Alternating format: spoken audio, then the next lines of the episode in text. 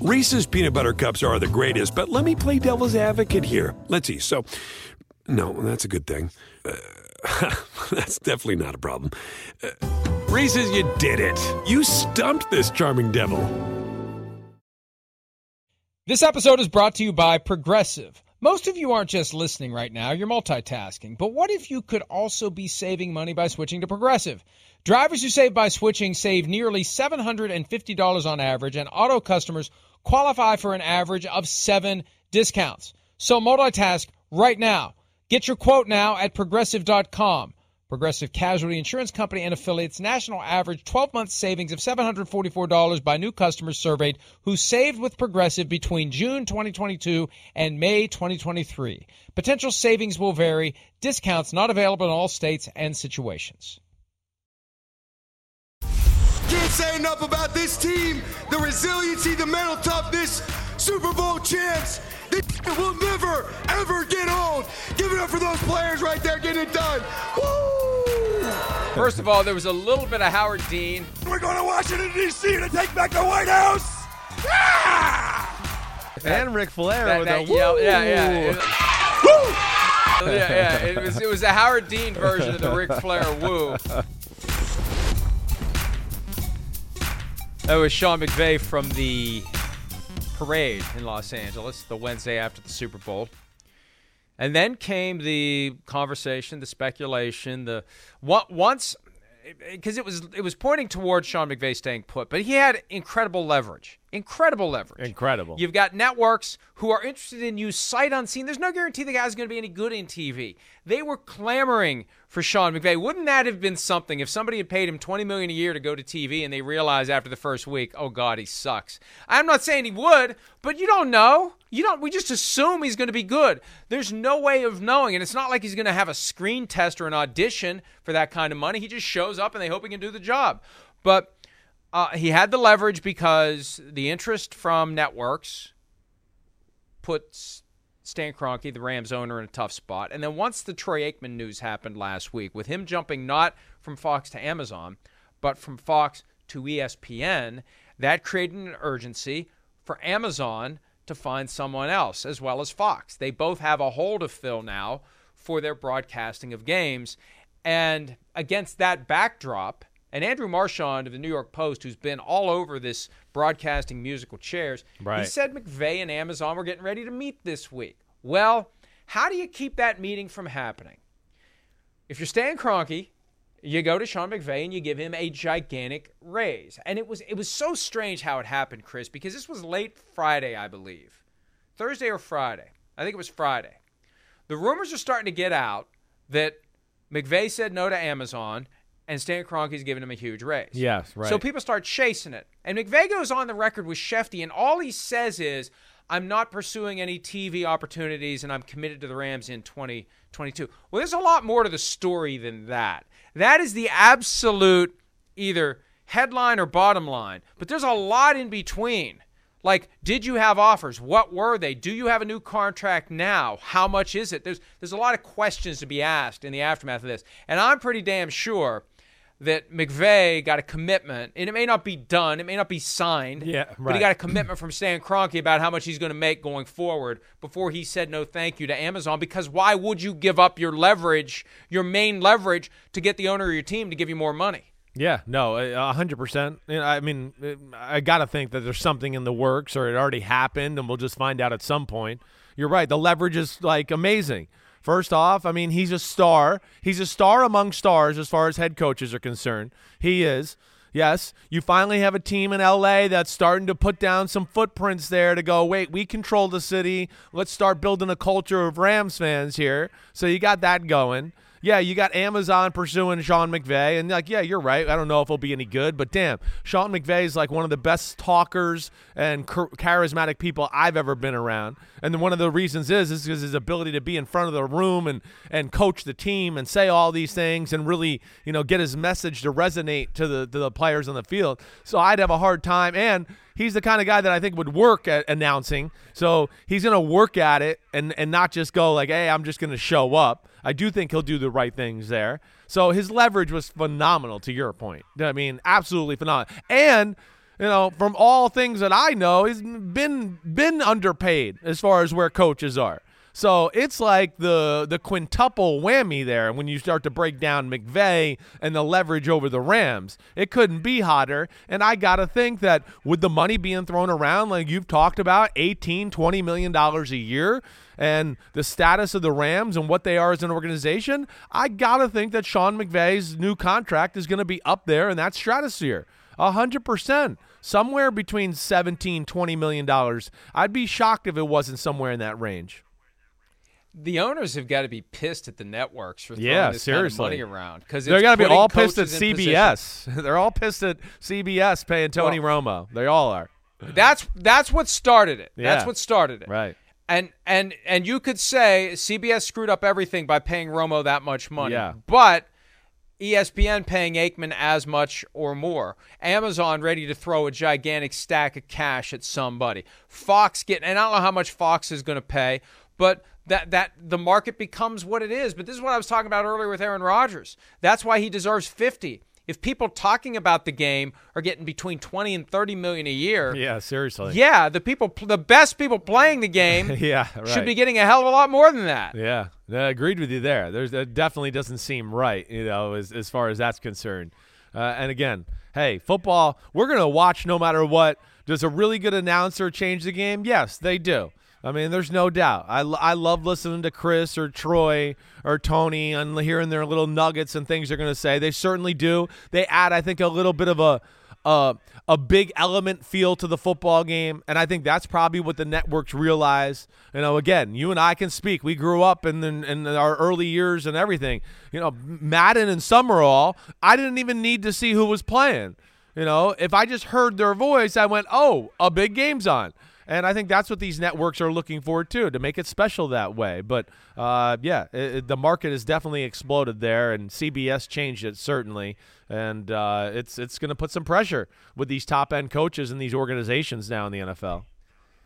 Well, and I, I could see at some point the because the the current broadcasting deals they were hyped as lasting into the next decade, but but there's an out after like six or seven years.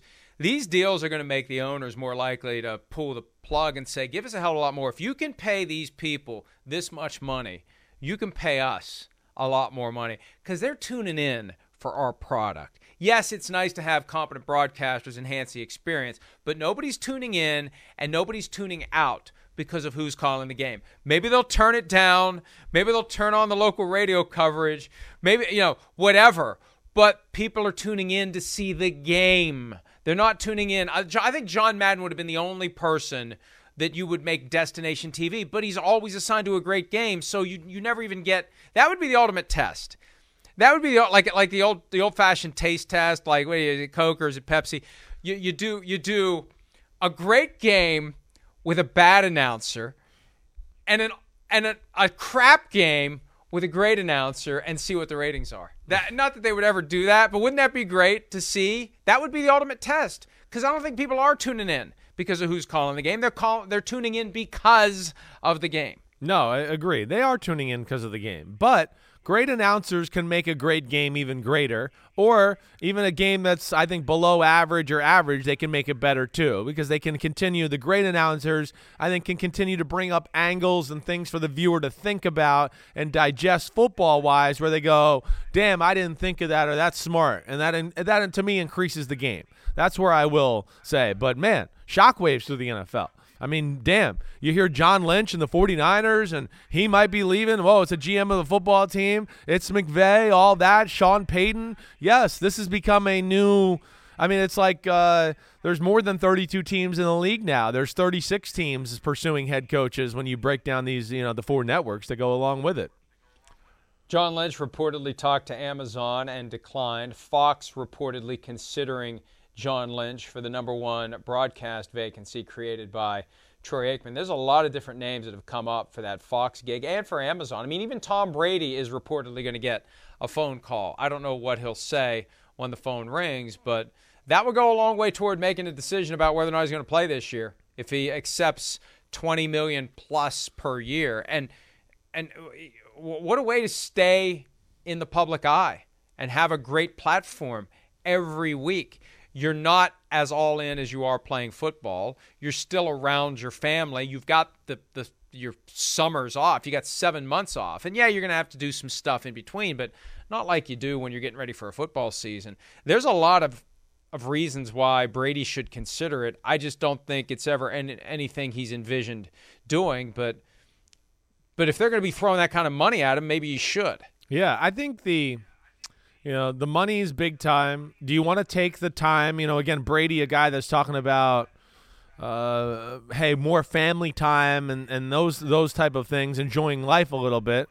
You know, again, announcing games, it's it's certainly not grinding to coach capability or something like that. But you know, announcing games, I mean, yeah, you're you're going to be gone for a three day weekend. If you're a guy that's want to hang around with your kids and do that, that's where you know I don't know if I see a Tom Brady doing it. And I think the other aspect is like you brought it up. I think before the break with Brady, he just He's a rolling money train now. I, to me, I, I feel like if he just went, hey, I'm going to go sit on the corner for the year. Somebody pay me $20 million. I'm just going to sit on the corner. Pe- companies would be like, okay, can we film you just sitting on the corner? Okay, we'll pay you $20 million. He can do whatever he wants and make 20 million, I feel like. He's uh, He almost, to me, too big for that position. He's, he's, he's gone past that and into another stratosphere.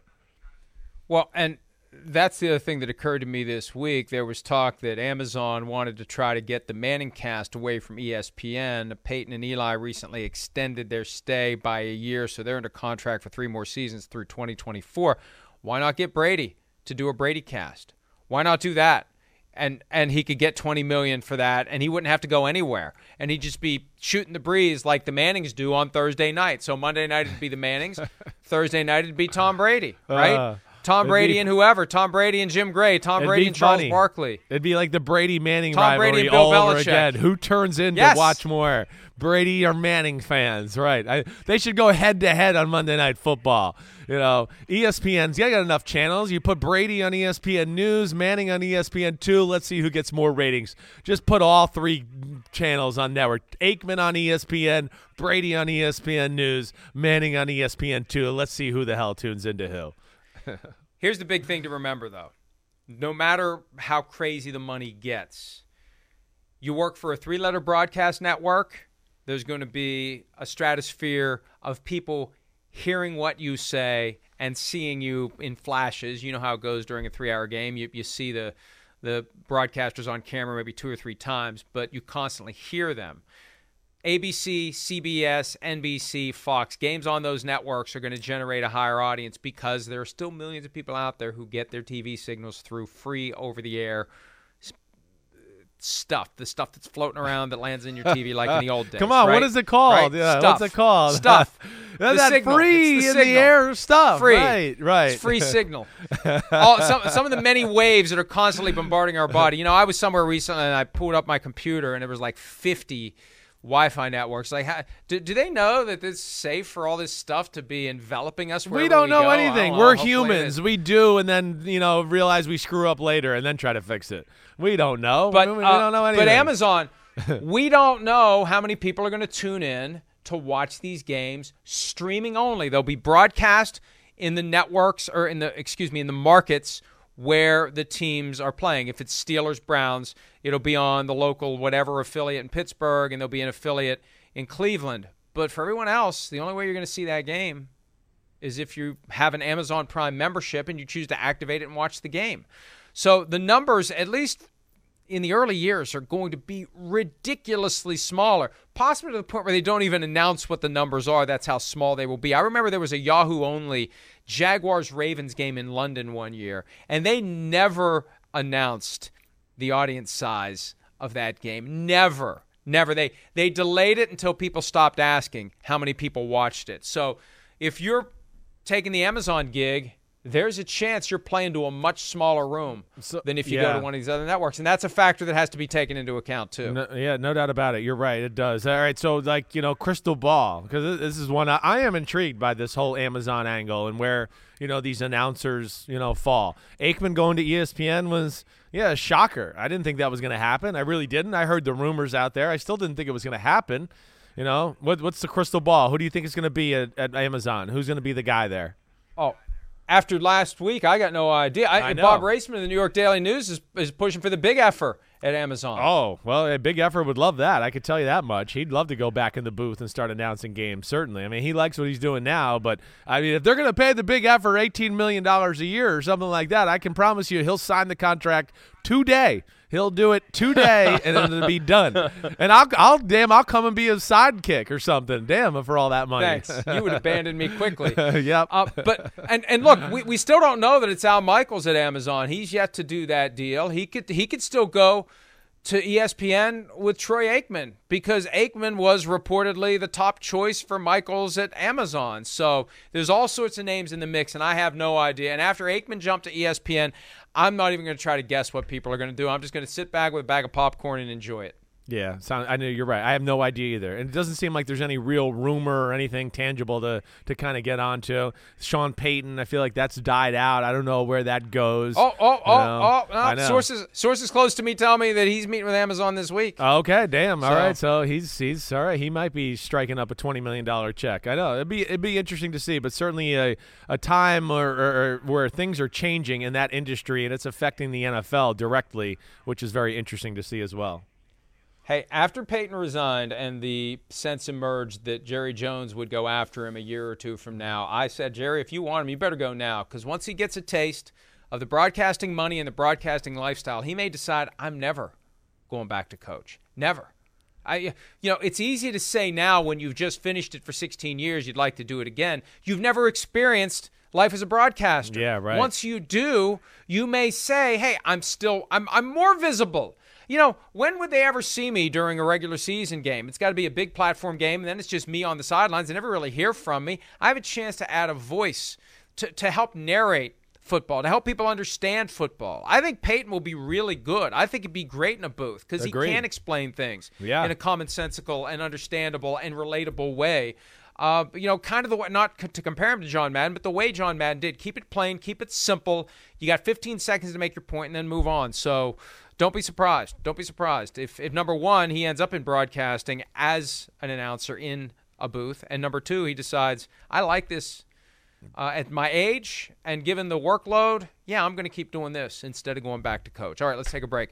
We're going to catch you up on some other things that happened while we were off last week. We'll do that when this Monday edition of PFT Live continues right after this.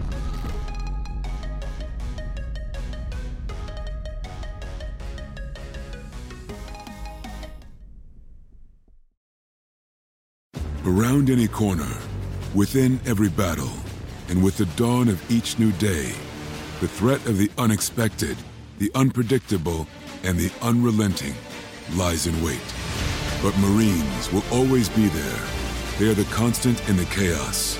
No matter the battlefield, Marines adapt to win, defeating every shifting threat, protecting our nation's future. The few, the proud, the Marines. Reese's peanut butter cups are the greatest, but let me play devil's advocate here. Let's see. So, no, that's a good thing. Uh, that's definitely not a problem. Uh, Reese's, you did it. You stumped this charming devil. What if millions of black Americans had been compensated for slavery? Join me, Tremaine Lee, as I explore the untold story of one of the only black Americans who ever was. I talk to his descendants and discuss how reparations forever changed their family's trajectory and imagine a reality where reparations are paid to the rest of black America. Into America presents Uncounted Millions The Power of Reparations, a Black History Month series. New episodes drop Thursdays. Listen now, wherever you get your podcasts.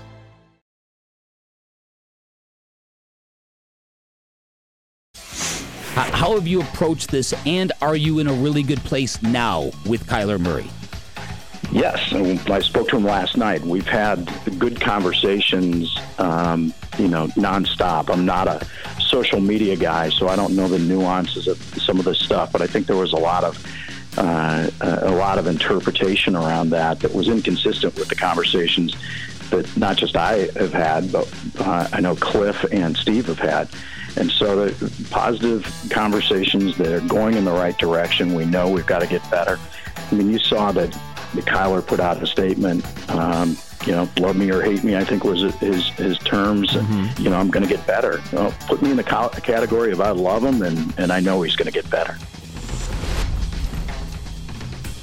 That's Michael Bidwill on Arizona Sports 98.7 FM last week talking about this lingering confusion about the Cardinals and quarterback Kyler Murray. It started in the aftermath of the Pro Bowl when he scrubbed all references to the Cardinals from his social media accounts. And then came the report on Super Bowl Sunday, citing unnamed sources. Chris Mortensen of ESPN uh, described Murray as self centered, finger pointing, and immature. And that created some blowback and some discussion about where this is all coming from, how this is happening. And, you know, Chris, I haven't written this yet, but after talking to a bunch of different people over the last now two or three weeks, three weeks since Murray did what he did, two weeks since we heard what Mort had to report, I think what happened here, and this applies both to Cliff Kingsbury and to Kyler Murray, both are on the verge of negotiating new contracts. I think that the stuff we heard about Kingsbury and Michael Bidwill being upset. Remember that? That, that kind of flashed after the season ended, and we thought maybe Kingsbury was in trouble. You take that and you take the Murray comments. I think the Cardinals are just trying to apply a little public leverage to these guys, and it blew up in their faces a little bit. That they're trying to squeeze these guys to not want so much damn money. And uh, here's why you should consider not wanting so much money. There are concerns about where you are, what you've been, and what you're going to be. And maybe they went a little too far in trying to get their message out there to try to to decrease the expectations financially of Erik Burkhardt, who represents both guys. Yeah, I, I don't doubt that. I don't doubt that. Again, I mean, I don't know that, but you're right. I mean, that's some of the the political aspects that can go on in the NFL. Uh, I don't think that's a crazy thought you're having at all, really. I, in fact, when you said it and you started to explain it, I went to go, uh, you might be right, Mike. They might you might be onto something there. Yeah, lower lower their expectations. Cliff Kingsbury. Oh wait, they're thinking about firing me. Okay, yeah, I'll take that contract that was you know two million dollars less a year. Fine, okay. I don't know, sure. Yeah, I mean that's what goes on. You know, maybe they were you know, trying to scare Kyler Murray away from you know, the table or asking for too much money at this point. Either way, they're in a no-win situation, I know, with Kyler Murray. At least that's the way it looks with me. Hey, Cliff Kingsbury, we'll see where that goes. I mean, again, and I still they got some things going in the right direction there in Arizona. Kingsbury's been good. Yes, we want to see his offense grow and expand and have more answers. That's why it's kind of fallen apart towards the end of those the last few years. But Murray, I mean, again, you know, we've talked about it. You know, yeah, he's not everybody's cup of tea, but he's super talented. He's super exciting. There's not many people like him in football, and you've built the team to play a style of football that fits him. And to, that's to me where he has all leverage, and I just think it's a matter of time before they do right by him. And we'll see. Do they get it worked out before the start of year four? Does the can get kicked into 2023? What happens with Kingsbury? But I think that Kingsbury and Murray are are tied together through that shared agent. They are tied together, and I think there are going to be efforts to try to get their futures secured. The question is, how much is it going to take to make it happen? In Kansas City, what happened over the course of the past week? Number one, Eric Bieniemy returning as offensive coordinator, even though his contract expired, and there was a weird sense for a little while there that maybe he would not return at all. He will be joined by former Chiefs offensive coordinator Matt Nagy as a senior assistant and quarterbacks coach, replacing Mike Kafka, who has since moved on to be an offensive coordinator. It's going to be Nagy back in the building. Bieniemy still in the building. I know plenty of Bears fans are laughing at Nagy landing in Kansas City, but his work in Kansas City is what got him the opportunity to be a head coach in the first place. Right. I mean, I I I always thought that was a possibility. I mean, what's there to laugh at? So what? I mean, yeah, he's going back to a place or in a in a in a building that he's familiar with, coaches he's familiar with and he's going to try to rebuild his coaching approach to hopefully that he's going to get a, a, head coaching job once again. And oh, okay, that's cool. And I mean, Matt Nagy, again, he wasn't my favorite head coach. I didn't love the offense there in Chicago, but there's still a lot to respect about him. I know that, certainly. I don't know, Mike, with the, the Bieniemy thing, there was a part of me that was hoping to see him go to another football team and be an offensive coordinator there. I think that's part of the problem of why he hasn't been hired because people still look at it and go, well, it's Andy Reid and all that. You know, I, I, do think that I look at it at least on the outside uh, in and go, I wish he could have gone somewhere and kind of made a name for himself a little bit and just get out underneath the shadow of Andy Reid to a degree. Maybe that helped him out. That's what I was kind of hoping for. But either way, he's there. And hey, they got to tweak that offense a little bit. You know, Bieniemy and Reid came up with an offense in Kansas City a few years ago that the NFL had never really seen. 20-yard out routes, 30-yard crossing route, 50-yard post over the top, 50-yard post, 30-yard crossing route, another crossing route going 40 yards the other way. Nobody had ever seen that before, but the NFL has caught up to it, so they need to reinvent themselves um, there in Kansas City a little bit. And here's the problem for Bieniemy: if Yeah. the offense is dramatically better this year, some people may say, "Well, it's because Matt Nagy's back." And, Ah, and he gets yeah, some of the credit. Exactly, right. That, and that's unfortunate because it's going to make it harder for Bieniemy to get a head coaching job next year. I I still I I still don't get it. And I, I you know people I talk to insist, oh, it's not this bad interview thing. That's baloney. It's good interviews. The the best the best explanation I got at any point since the end of the 2021 regular season was that when you take a guy who's never been a head coach before at the NFL level, you're taking that that leap of faith that he's going to be able to thrive at the next level. And teams haven't obviously been ready to take that leap of faith. Well, why have they done it with others and not That's him? that's the problem. very difficult. Yeah, that's where it doesn't look understand. right. Right. Yeah, I'm with you. Uh, Where do, where you and I don't like it is it, it seems like teams are willing to take a leap of faith with the white assistant coach, but they're not as much with the black assistant coach. I mean, let's just be real. That that's really what it looks like at times. Again, I'm not saying that's right or wrong, but that's just purely the facts of the matter of how it looks. You know, like we've talked about like many times leading up to the Super Bowl. All for Kevin O'Connell being the head coach of the Minnesota Vikings. I get it. But the optics still look really freaking weird. Like really weird. Hasn't called plays in the NFL on the offensive side of the ball, gets a job. Bieniemy never worse than the sixth, you know, offense in football the last three years being the offensive coordinator, you know, d- hasn't even come close to sounds like getting a job yet. That's where it doesn't seem right, and that's what I think bothers both you and I. And here's the wrinkle in Minnesota that I think adds to the intrigue. Bieniemy was there for five years under Brad Childress. He was assistant head coach Yeah. in 2010 under Brad Childress, running backs coach before that. So they know him. Ownership knows him. There are people in the front office who know him, and they still went with the latest flavor of the month from the Sean McVay coaching tree. And uh, hey, the next cycle will be the first cycle that we enter post Brian Flores filing his lawsuit, and the lawsuit will still continue. It will still be churning. There will be information now, unless the whole thing gets pushed into arbitration. It will be part of the NFL's landscape. Maybe that will force some of these owners to finally take a leap of faith on a guy who's been sitting there waiting for his opportunity for far too long. Uh, last one before we take a break. Daniel Jones, the Giants quarterback, says that new coach Brian Daboll is seeking his input in developing the team's playbook. That's that's just good coaching. We, we say it all the time. It's not about the system the coach wants to run. It's about the players he has and the plays they like to do, the plays they think they'll be successful running, and the plays that they don't think they'll be successful running. You do the things they want to do and that they can do well. You don't do the things that they can't do and don't do well. Hundred percent. That's right. I mean, Daboll's smart, and again, I mean, we we saw he's the master at this maybe in football with what he did with Josh Allen. I mean, nobody gave Josh Allen a chance coming out of Wyoming, but he continued to do things that Josh Allen did well, and they built on that. And the things he didn't do as well, they slowly got better.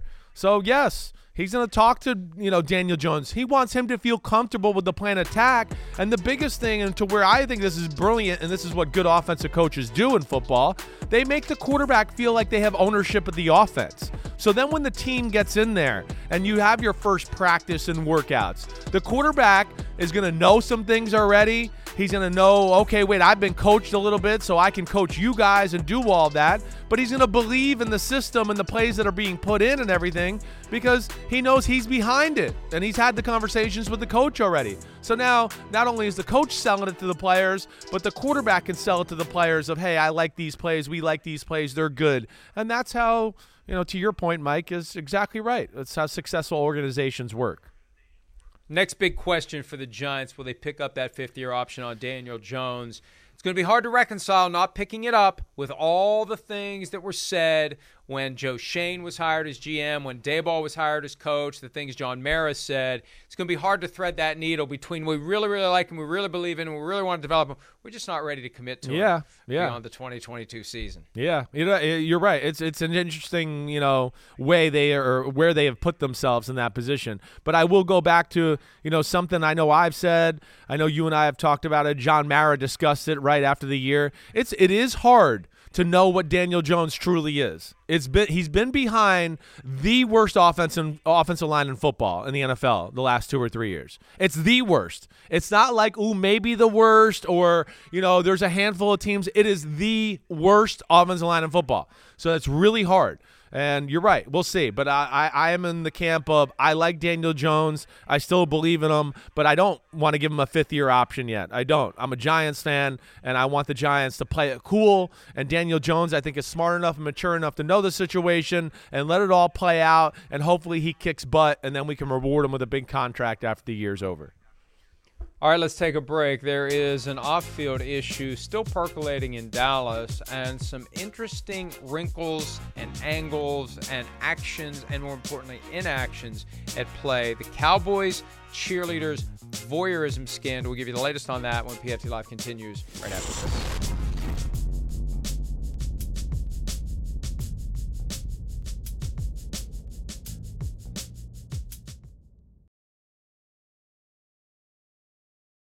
Jerry, I have to ask you about the cheerleader controversy in the ESPN article. I know there's not a lot you can say because of the non disclosure agreement, but why did you choose to settle?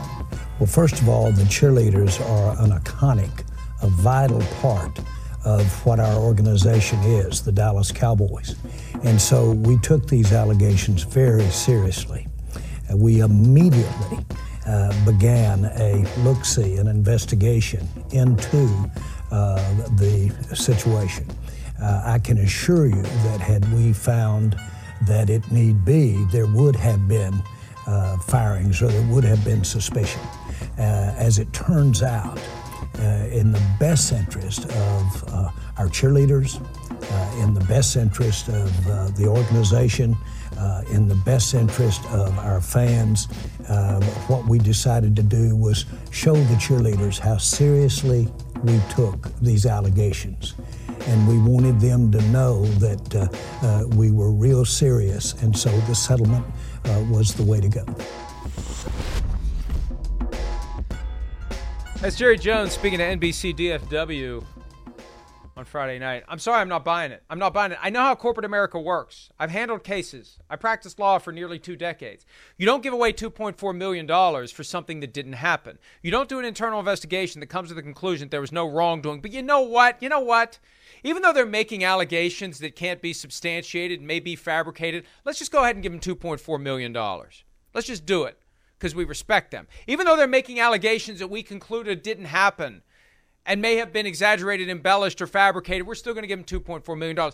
That makes no sense. That doesn't happen in, in a sane, rational world. It does not occur. And it screams out that they did find something of course. that justified the payment. They don't make the payment unless Yes. there's a reason to make the payment. And you don't regard, we just wanted to be nice to our employees as a reason to make that kind of payment. No, agreed, Mike. I mean, it's a, just you know under the old adage of where there's smoke, there's fire. There's obviously something there. You're right. These are guys that these are owners that we talk about all the time. You know, oligarchs that yeah, we won't spend money on you know putting a chip in the ball, doing anything we you know the proper inflation of the football, sky judge, whatever. They're worried about that. But now we're going to give up 2.4 million dollars for something that never really happened and everything was great. Of course, that doesn't make sense. Come on. I mean, we know that.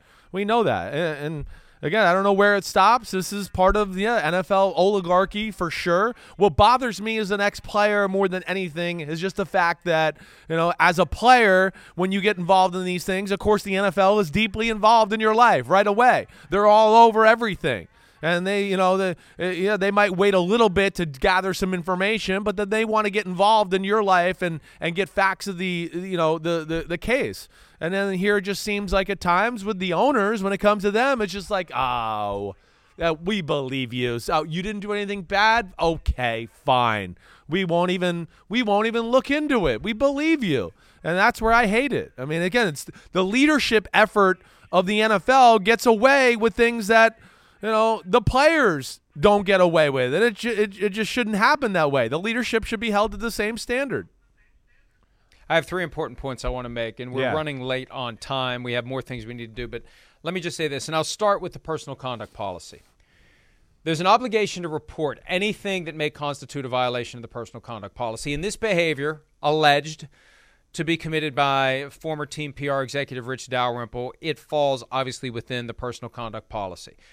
There's an obligation to report. I've asked the NFL three times in the last week, did the Cowboys report? And they have never responded. Usually by the third time, they just say we declined comment. This time, three different emails, no response to the first one, no response to the second one, no response to the third one. Conclude what you will from that. Then there's a commitment to the personal conduct policy that they will investigate. But what have we heard from the NFL? They're not investigating. Just a few weeks after Roger Goodell said, as to the Washington Commanders, a team can't investigate itself. They don't want to investigate it. They don't want to go down the rabbit hole. They don't want to find out, for example, was Rich Dalrymple acting alone or was he recording videos of cheerleaders changing clothes in their locker room at someone else's behest? They don't want to find that out. They want it to go away. They got enough pots boiling right now. They don't want to mess with this one. And so far, Chris, inexplicably, it's working because they're getting very little pressure or scrutiny from the outside. They're getting some in Dallas. They're getting some in Dallas. But I'm surprised nationally this isn't a bigger deal. And I'm surprised there aren't more people banging on the door of the league office to answer our questions. Did they report this under the personal conduct policy? Did you investigate it at the time? This was seven years ago. Why wasn't this investigated? Why wasn't it disclosed? Why aren't you disciplining the Cowboys for failing to disclose it? Why aren't you investigating it now to find out exactly what happened? And meanwhile, they've got this non disclosure agreement. We, we, you saw the question that was posed to Jerry Jones with the, well, I know you can't say much, but you can if you want to. You can waive the NDA if you want to. And by the way, if you look at what he said, it probably did violate the NDA. He probably did say more than he's allowed to say in the explanation that he gave. But if he wanted the truth to come out, if he wanted everybody to know exactly what happened, all he's got to do is waive the NDAs to everyone.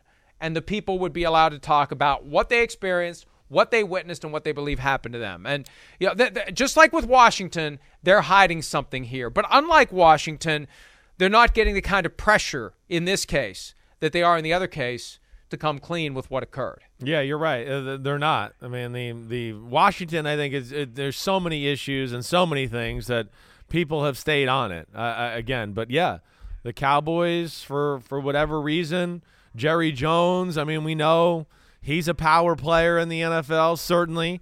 I mean, he's definitely one of the top two or three owners in the league as far as power is concerned. And I, you know, to your point, Mike, I just I don't think they want to know. I, I think right now the NFL is still in the corner, you know, a little wobbly and got their guard up because they've they've taken some blows here over the last month and a half. So they'd like to just not do anything with this and hope it just goes away and they're going to hope Jerry and the Jones family can fight their fight in Dallas and that the national media won't jump on and something else will happen that we all jump on and just forget about it. That's what they're hoping, but that's just what it feels like right now. The NFL is just like, damn, we've had too many things go on. We don't want to deal with this right now. And it's the Cowboys for crying out loud. It's the Dallas freaking Cowboys. Where is the media? Where are the people who should be banging the door down? And I don't know when we're going to hear from the commissioner next, probably late March. But how? How in the world has this managed to go so underreported and under scrutinized over the course of the last two weeks? I don't know. Hopefully it will be. Hopefully we'll get to the bottom of it because there are questions that need to be answered. We need to take a break. When we return, the combine already is technically beginning. Chris will be there tomorrow. We'll have a lot of different interviews. People will be speaking to reporters at press conferences. Who do you want to hear from most at this year's combine? We'll do that draft next on this Monday edition of PFT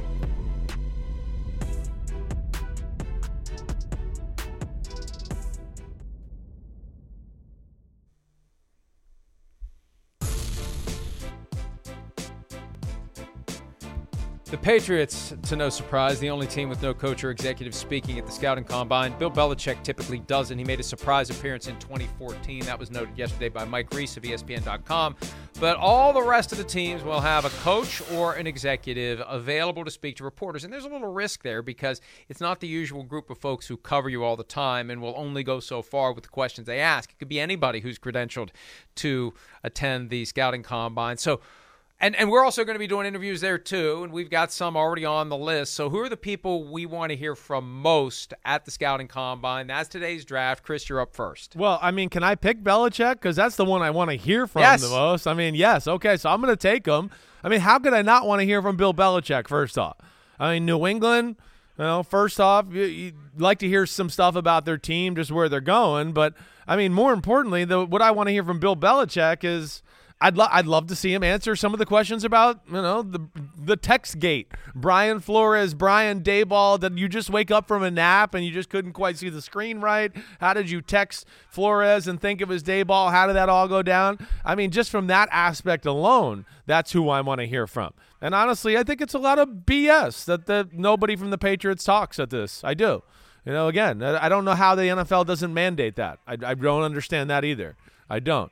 You know, again, it's the team that's about doing everything right and being accountable and doing all that. Well, the rest of the league is talking. Talk at the damn thing. It, it annoys me about the Patriots.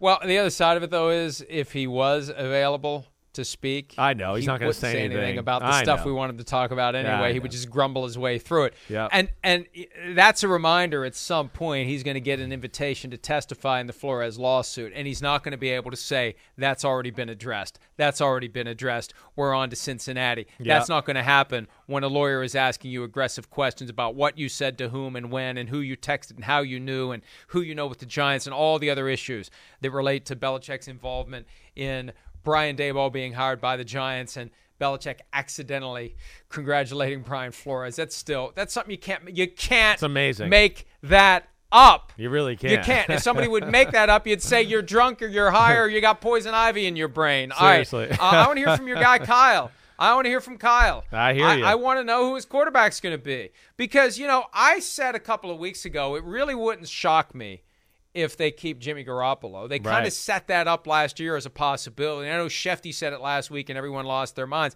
We've been saying it. Keeping Garoppolo is an option if Trey Lance isn't ready. Uh, finding somebody else as a short-term bridge is an option, whether it's Tom Brady or Aaron Rodgers. Although they don't have the assets to trade for Aaron Rodgers after what they gave up to get to Lance. But I want to hear from Shanahan about what he's thinking a month removed from the end of the season. Is it Lance? Is it Garoppolo? What are you going to do, and when are you going to do it? And again, he may not say much, but I, I'd want to. I'd want to be able to scrutinize his demeanor. You know, is he is he doing this? Is he giving the answer? Was he Yeah. giving us any tells, anything to let us know he may not be telling the truth? So I'd, I I want to hear from him. I'm with you there. That would have been my next pick for sure. Uh, d- definitely. There's a lot of interesting things going on there. They've had the John Lynch Amazon thing. They've lost a number of assistant coaches. Shanahan's, I mean, he's had to fill, refill out his staff to a degree. And then, yes, you're right. The quarterback issue is big time. You got contract situations with Nick Bosa and Deebo Samuel that are on the horizon. Yeah, they have a lot of things going on there. And yeah, Garoppolo, I saw that, you know, Schefter reported that as well. Sure, great. I mean, the 49ers are going to act like they like Garoppolo and say all the right things going on. They want higher picks to when they trade Jimmy Garoppolo. That's what's going to be interesting too. Yeah. How committed are they? I'm with you. I'd want to see that too. I'd want to see his his butt on the grill. All right, there. And I wish I could ask some of the questions too to put him there. All right, my next one, I think I'm going to go to Chris Ballard uh, because I, I find that to be just an intriguing situation. Colts, very close. I think we both look at them and go, damn, they're a player, they're a difference maker, I think, on both sides of the ball away from being a Super Bowl team. And then we got this quarterback issue. And what the hell's going to go on there? And by all accounts, again, it doesn't sound like Wentz is going to be the quarterback in Indianapolis this Nope. year. So that's Nope. where I'd, I'd love to hear some of those questions and have Ballard answer it because the, the play on the 'Cause he'll be candid. Right, he will be exactly. And the play on the field, it wasn't great, but it wasn't bad. So that that's where I want to hear it to, too. Is just because there's got to be more there that they're they're disappointed with in Carson Wentz. Twenty seven and seven, you know, decent year. All those wasn't the worst. There's got to be more to it too. The, to that situation. All right, let's take a break. My second round pick plus round three when PFT Live continues right after this.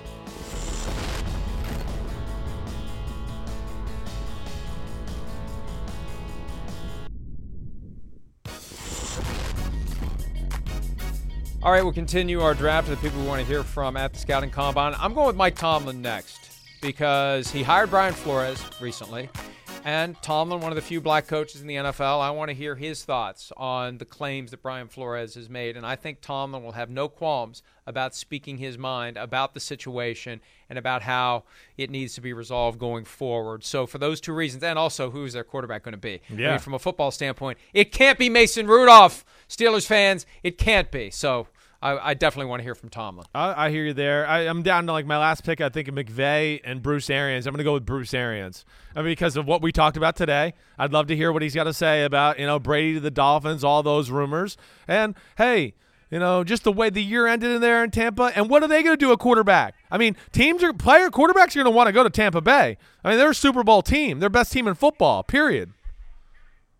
Last one for me as we wind up the show. I want to hear from Vikings GM Kwesi Adolfo Oh, there he is. Question: Why didn't you hire Jim Harbaugh? Because he doesn't like jerks. Why? That's why he didn't do it. I already got the answer for him. He likes people that guy. are easy to work with and are not jerks. Hey, Chris, tell your dad I said hi. I will. Speaking, I work with a jerk. Ivy, I Or know. the poison oak. Or the poison sumac. See ya. Reese's peanut butter cups are the greatest, but let me play devil's advocate here. Let's see. So, no, that's a good thing. Uh, that's definitely not a problem. Uh, Reese's, you did it. You stumped this charming devil.